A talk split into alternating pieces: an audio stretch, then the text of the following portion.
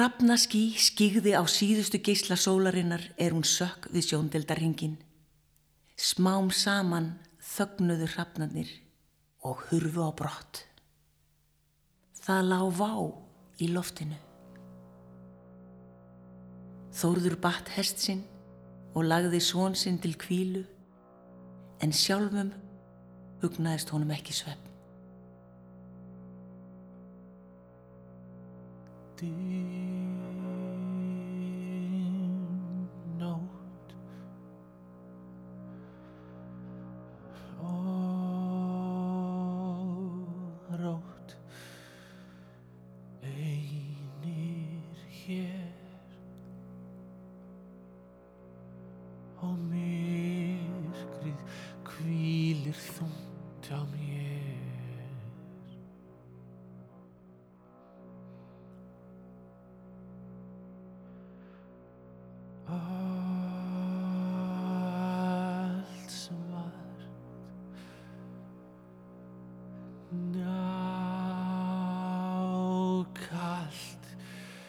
drengur minn. Ég finn að þoka læðist inn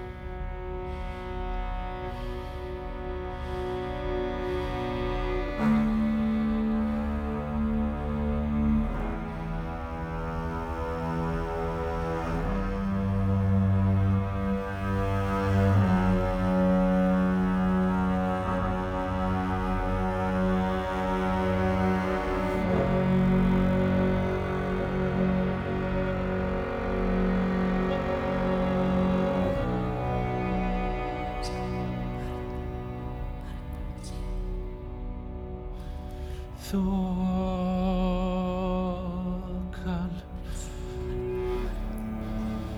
Hvíslar Segir mér Að þér sé ekki óhætt hér.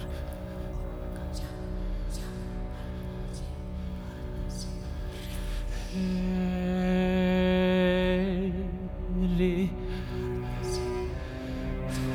Raddir Allt um kring.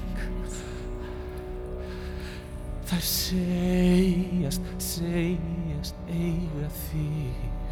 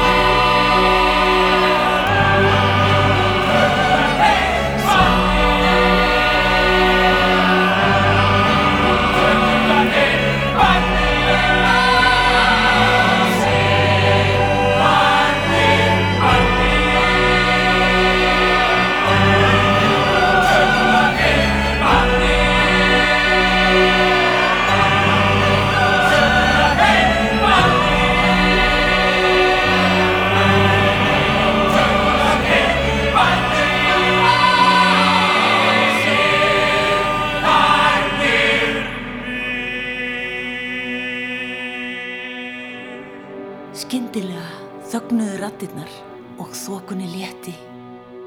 Þórður, kominn langt frá búðum sínum, hljóp að kvildarstað sonar síns og sá að hann var